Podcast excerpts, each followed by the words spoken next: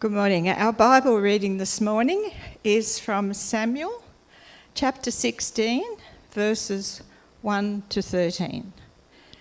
Samuel chapter 16, verses 1 to 13. And it's entitled Samuel Anoints David. The Lord said to Samuel, How long will you mourn for Saul, since I have rejected him as king over Israel? Fill your horn with oil and be on your way. I am sending you to Jesse of Bethlehem. I have chosen one of his sons to be king. But Samuel said, How can I go? If Saul hears about it, he will kill me. The Lord said, Take a heifer with you and say, I have come to sacrifice to the Lord. Invite Jesse to the sacrifice, and I will show you what to do. You are to anoint for me the one I indicate. Samuel did what the Lord said. When he arrived in Bethlehem, the elders of the town trembled when they met him. They asked, Do you come in peace? Samuel replied, Yes, in peace. I have come to sacrifice to the Lord. Consecrate yourselves and come to the sacrifice with me. Then he consecrated Jesse and his sons and invited them to the sacrifice.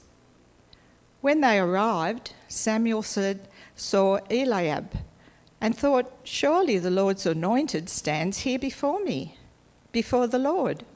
But the Lord said to Samuel, Do not consider his appearance or his height, for I have rejected him. The Lord does not look at the things people look at. People look at the outward appearance, but the Lord looks at the heart. Then Jesse called for Abinadab and had him pass in front of Samuel. But Samuel said, The Lord has not chosen this one either. Jesse then sent, Jesse then had Shammah pass by, but Samuel said, Nor has the Lord chosen this one. Jesse had seven of his sons pass before Samuel, but Samuel said to him, The Lord has not chosen these.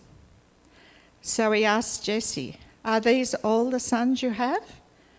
There is still the youngest, Jesse answered. He is tending the sheep. Samuel said, Send for him. We will not sit down until he arrives.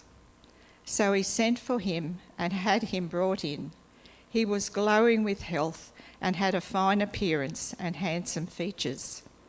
Then the Lord said, Rise and anoint him. This is the one.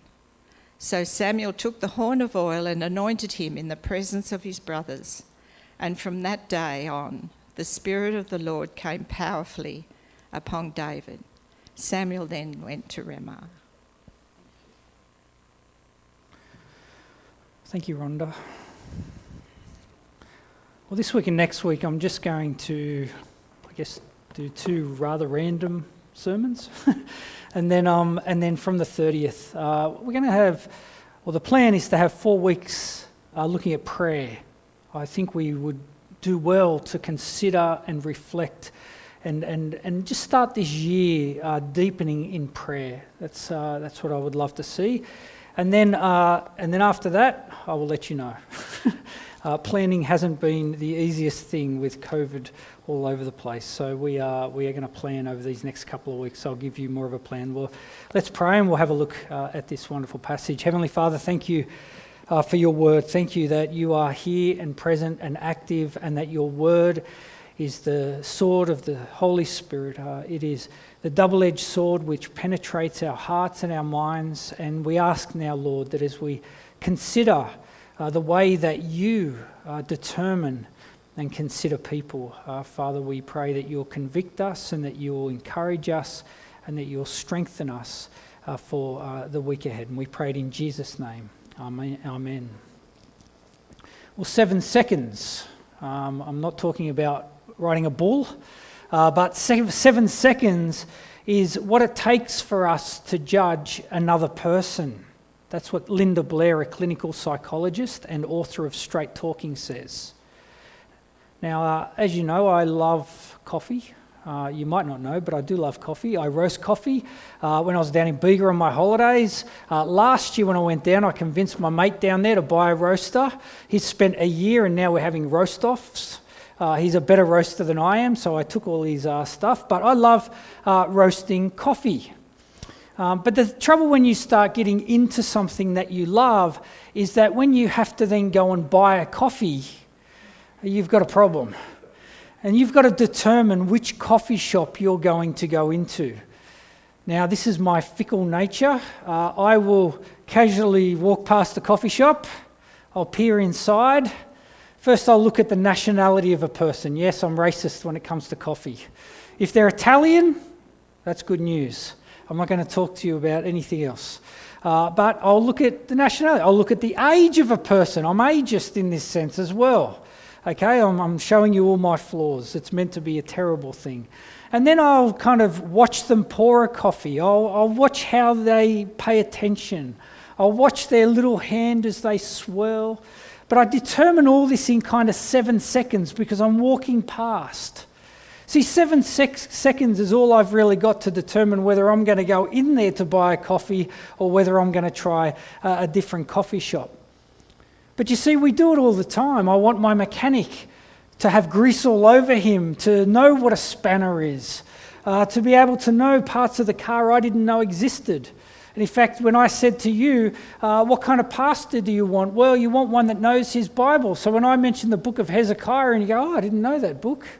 Uh, it must be, he must know what he's talking about. Well, there is no book of Hezekiah, just so you know. You see, we do it all the time. I want my financial planner to have a good suit and look like he's rich.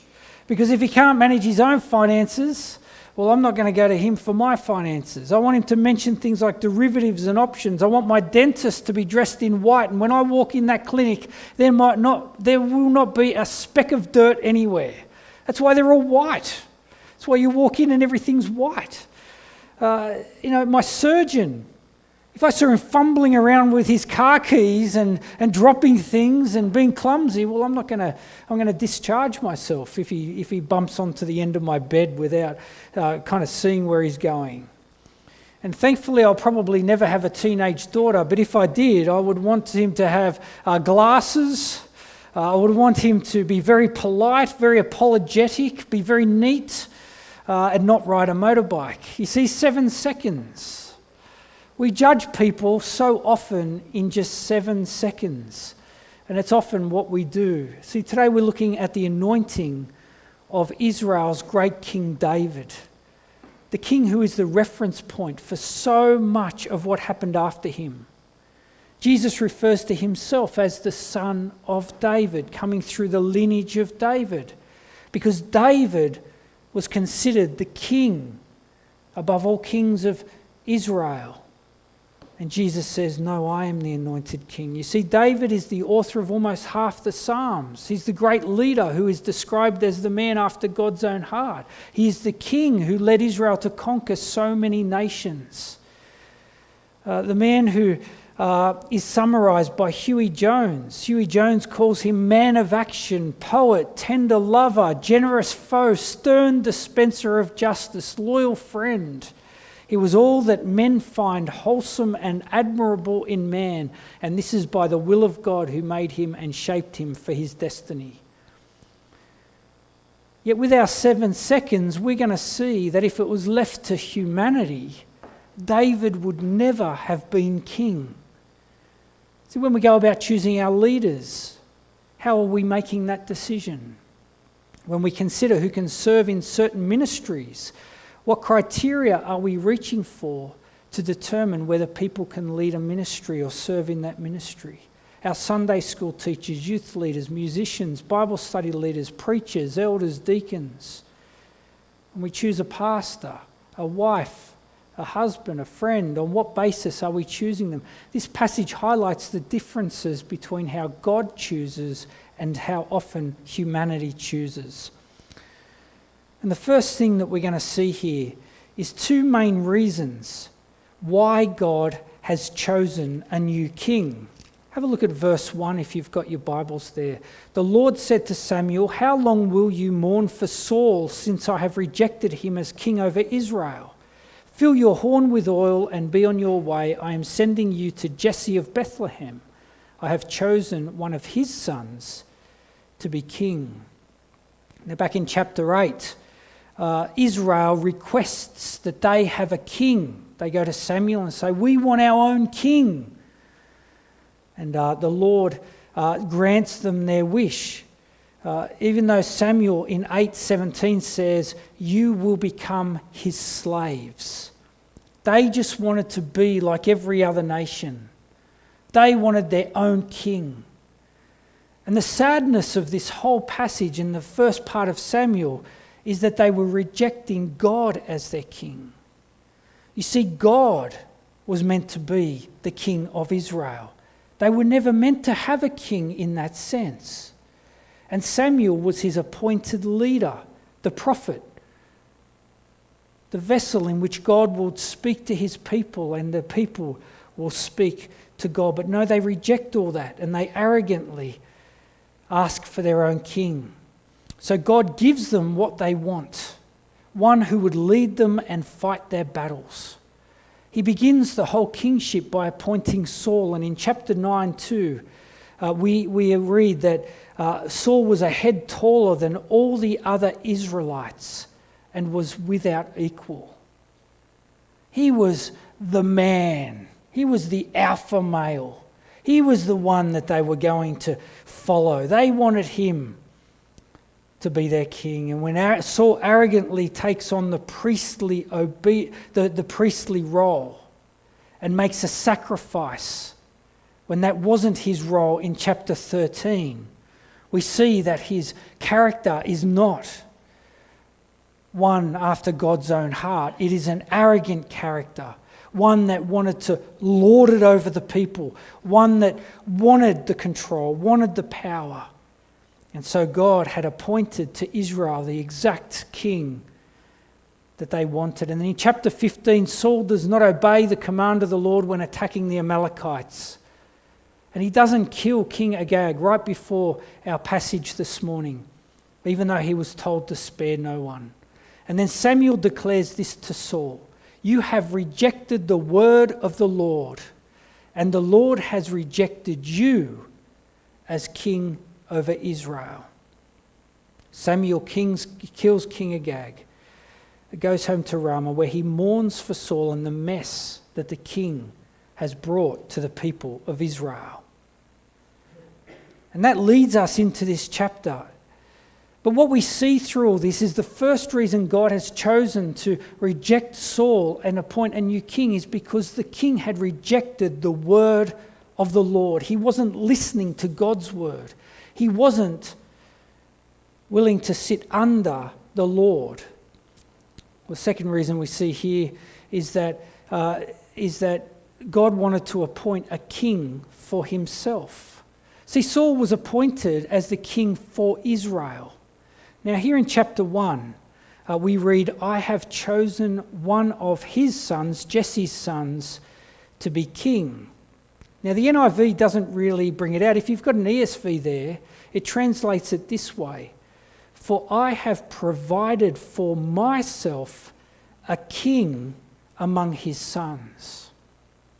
There's a real tension happening here, and, it's, uh, and, and it will be solidified in verses 6 and 7 What's happening is the difference between an, a king that's for the people or a king that is for God. And this is the difference between Saul and David. The importance here is this contrast. In verse 1, we find the reasons why uh, this king has been chosen. One, he's rejected, uh, Saul has been rejected because he has rejected the word of God and that he wasn't a king for God, he was a king for the people. Well, in verses 4 to 11, it then sets the scene uh, and it changes with Samuel arriving into Bethlehem. Now, don't miss the reality that this is Bethlehem. Bethlehem. Strike a chord after Christmas. This is where the Lord Jesus. And in fact, the prophet says that Bethlehem Ephrathah, out of you will come. And Bethlehem was really a nothing type of place. But here we see God's king uh, being anointed in Bethlehem. And we see in verse 4 here, Samuel did what the Lord said. So he go, he, when he arrived at Bethlehem, the elders of the town trembled when they met him. They asked, Do you come in peace? This is the reality for God's people who were rejecting the Lord so many times. His prophet would come, and so often his coming would mean that a proclamation of judgment upon that town. But Samuel replies in verse 5 Yes, I come in peace. I have come to sacrifice to the Lord. Consecrate yourselves and come to the sacrifice with me. Then he consecrated Jesse and his sons and invited them to the sacrifice. So he's reassured them of a peaceful visit. But then he consecrates Jesse and his sons. Now, this is uh, in accordance with Exodus 19. And this signified a cleansing because he's about to do something. He's about to anoint one of them as the king over Israel. Samuel didn't even know which one yet, and so he, he consecrates the whole family as God asked him to, so that they would be worthy of the approach. And then in verse 6, uh, verse 6 uh, uh, they, arrive for the sacrifice. But verses 6 and 7 here are really the core of this whole passage. And Dale Ralph Davis, in uh, his commentary, he says that verse 7 is the key to both books of Samuel.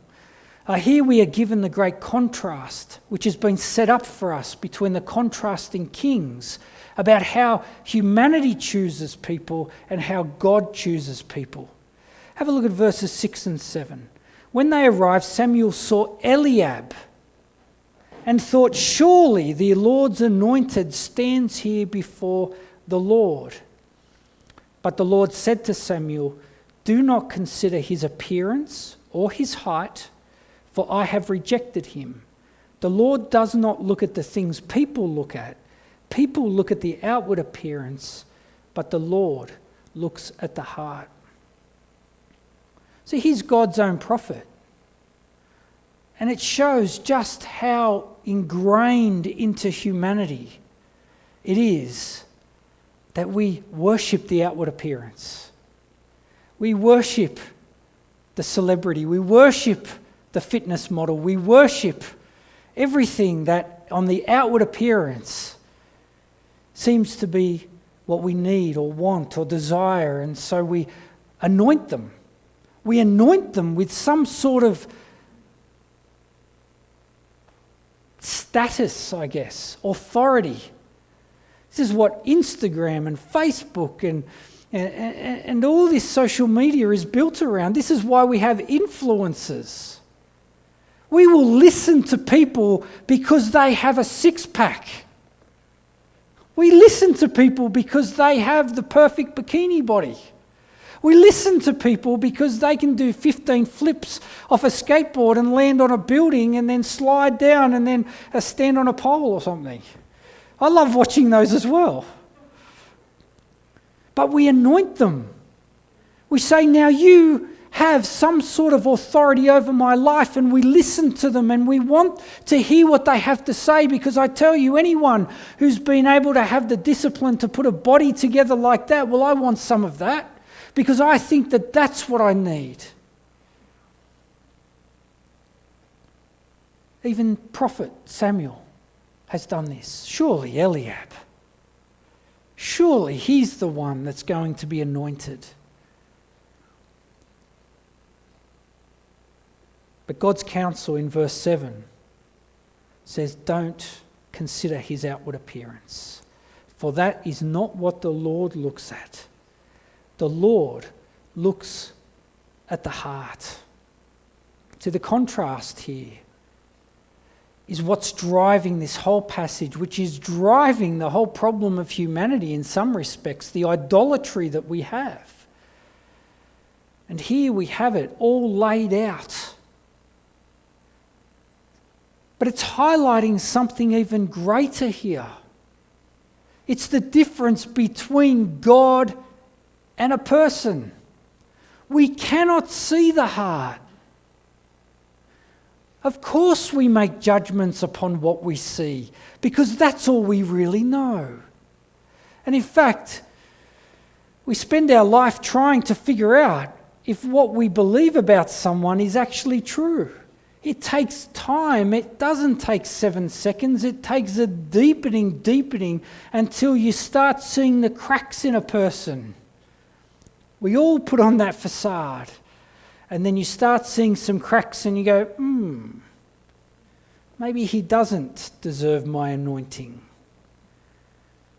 But this is the highlight here that God sees the heart. So we don't sit upon our own judgments, we seek what the Lord is seeking. See, verse 7 is a clear statement on humanity's limitations and inabilities, but it still rebukes us for being so shallow in our anointing of people and giving them authority. I remember before I was in uh, a pastor, as most of you know, I was in finance.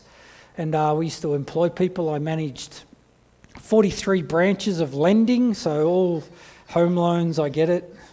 Um, I know exactly what's going on behind the scenes, but I won't tell you. Uh, I'll just mention the word ombudsman. Uh, and then, you know, and, and I managed 43 branches of lending, and I had 10 or 12 staff in a call center, which, and we were constantly recruiting, and there was, you know, but there was one time where we, we grew so big that we had to get a second in charge, and so one of my executives and me started interviewing, and this uh, this lady just ticked all the boxes. She was wonderful. Her referees checked out. She she had all this experience. She was compassionate. She was wonderful. We had a couple of interviews for her, and we went, "Wow, isn't this wonderful? She's going to be great." The moment she stepped into that position, she tried to cut me down and take my role. It was, it was just one of these things where she just could not uh, do anything but talk about me, bring me down, try to undermine me. And this is all within six months. And her probation was coming up, and we called her into an office and we started asking her some questions. And it became obvious that she wasn't quite what she said that she was. See, there's a limited time frame we have to make judgments upon people. And that's why so often we make mistakes. Seven seconds or even a couple of hours isn't very long. And in verse 7, God states that both He and us uh, make decisions on what we see. But He never gets it wrong. Why? Because He sees everything, He is all knowing. In fact, I think one of the songs might have said He's omniscient, uh, He's all knowing. Um, and it's just the reality in which we're living. And if we reject His guidance, if we reject His uh, pathway, if we uh, reject what He is leading us into, then we are bound to screw things up. It's just the way it is. Because we don't see everything. But it's not until the last two verses here, in verses 12 and 13, that we introduce to this new king. These first verses are all setting this up, showing the contrasting elements of our appointing and God's appointing. But in these last two verses, we see three things by which God has chosen David by. But what's fascinating is that he's not even there. He's not even there. He hasn't been consecrated. Samuel's gone through every single one of them, and he has to turn and go, uh, The Lord hasn't chosen these. Are these all the sons you have? Oh, they're still the youngest, Jesse says. He's tending the sheep. Samuel says, Send for him. We're not going to sit down until he arrives. He wasn't even there. He hadn't been consecrated. In fact, he was the outcast. See, the thing that we have to recognize is the similarities here between David and Jesus. Despised, rejected, a man of sorrows, forgotten Unlike David, we're told of Jesus in Isaiah that, uh, that there was nothing in his appearance that attracted us to him, but people flocked to him. See, King David here is actually, and I, I like the old NIV better, he was ruddy, Isn't that a great word until Kevin Rudd became Prime Minister? He was ruddy. I've always wanted to be ruddy. You know, I think that's a lumberjack. He was ruddy. He could belt down a tree with his bare hands. He would have been a young fella, but he was ruddy, handsome, with fine appearance. It doesn't mean that good looking, ruddy people are rejected. God has just chosen one. But it means that's not what it matters here. And there are two things that really should drive it home. One, that he was an outcast. He wasn't even there. If people have forgotten, surely it wasn't him. But secondly, he was a shepherd. Now think of King Saul and think of David. So, King Saul, he was lording it over. He wasn't listening to God, he wasn't seeking to care for the sheep. He was lording it, he was ruling, and he was making mistakes simply because he wasn't listening to the Lord. Jesus says to his own disciples, Don't lord it over them. Don't be like the pagans. Don't lead like them. Don't lord it over them.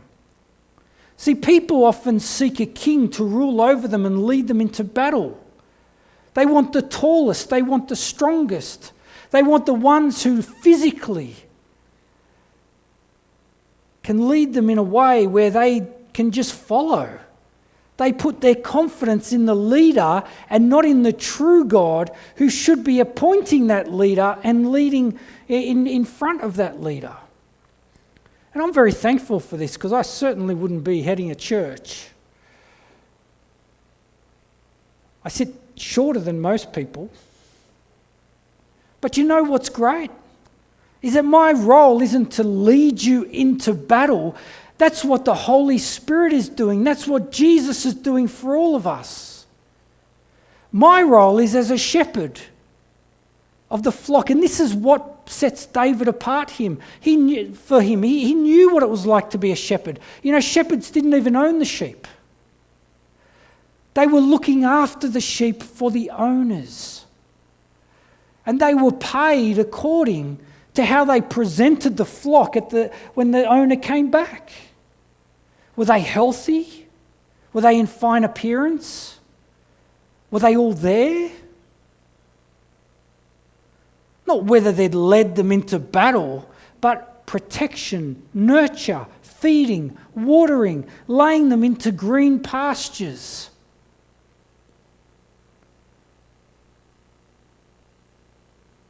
See, David understood this. But we also know David wasn't the perfect shepherd. He actually had one of the sheep killed when he committed adultery with Bathsheba. He called for Uriah to be sent to the front of the battle. And so when this happens, we throw up our hands and go, well, what can? Can there be a true king? Well, it's all pointing to this one great shepherd, the good shepherd, the head shepherd of our church and all true gospel believing churches that have been planted by God, that have been nourished by the Holy Spirit, that are being led into the battle, the battle for souls, the battle for the kingdom. And his name's Jesus. This is all pointing to him. Despised, rejected. There was nothing in his appearance. But see, the true king was always meant to be God. And God the Son comes, King of kings, Lord of lords. And the order of creation that was all thrown apart with the anointing of Saul and the appointing of a king over Israel has been restored with God Himself coming to lay down His life for the sheep, to lay Himself on the cross to nurture us, to feed us with His word, to shepherd us into fine pastures. And that pasture being that pasture as we look to beyond this world. So it's a wonderful reality when we consider Jesus that He didn't come to seek. To, to come to, uh, to, he came to seek and to save the lost. He came to those who had been outcasts, those who had been forgotten, all of us who had been lost in our sin. And so, as the world follows those with ruddy, handsome appearances, we follow the one who knows our heart, who has led us by his heart, who shepherds us, who loves us. And he's called us into a, in, into a place, into an adoption, into the sonship and daughtership, into the children of God. So be careful of seven seconds. Be careful of appointing leaders after seven seconds. Be careful of appointing leaders that you find attractive or that you uh, value their outward appearance or they have certain things in their life. We are called to spend time, and sometimes it takes time, and listen for God, God's calling. Now, I'm pretty excited about our church this year, and I hope you are too. I honestly believe the last two years, as hard as it's been with COVID and lockdowns and things like that, I believe God has blessed us. He's blessed us financially, He's blessed us with maturity. I do believe He's blessing us with leaders. Rachel's been appointed as our youth pastor. There is a great harvest out there for us. And I, I think this year we're going to see the Lord of the harvest Send us out into the harvest field. I think people have been through so much, they need the gospel. And they're willing to hear the gospel. And each of us are called into that. But I want to encourage you that if you don't look like someone that you think should be in that ministry, but God has called you, well, it's not about what you look like, it's about your heart. That's a really important thing for us. But also for others, don't go into the world and make a judgment, well, they'll never be a Christian. I think we do this all the time. They're beyond hope. Or we look at people and go, oh, they're such good people. They must know God. They, mu- they, they must be okay. They're good people. No, we preach the gospel. God penetrates the heart with it. The Holy Spirit sanctifies, renews. The Holy Spirit does the work. People come into a presence and a, and, and, a, and, a, and a salvation through the Holy Spirit's work. Our role is to preach the word and don't judge people in seven seconds. So I've had lots of bad coffees from an Italian, perfect looking barista. And I've had some awesome coffees when there was no other option. And I've gone, wow, I can't believe I've judged that person as we take the gospel into the world this year, let's put it out into all people's spheres. And let's, uh, yeah, let's spend time getting to know each other's hearts and getting time to just, yeah, build relationship rather than judge each other based on our outward appearance. Father God, thank you for this uh, word. Thank you that you are a God who doesn't consider our outward appearance, uh, that you have, regardless of what the world's standards are, you've knitted us fearfully and wonderfully uh, in our mother's wombs. And Father God, regardless of our strengths and our weaknesses, you are renewing our heart day by day. And Father God, thank you that what matters is our hearts, not the quality of our church service, not the, not the professionalism of our music, not the, not the not the perfection of uh, the morning tea, but the heart that is serving you, using their gifts and seeking to honour you even in their failings and even in their flaws. And Father, as we continue to do that as a church, I pray that we will seek to spread the gospel to all hearts, allowing you to judge the heart and allowing you, through the Holy Spirit, to convict, to convert, and to bring people into the kingdom. And we pray this in Jesus' name. Amen.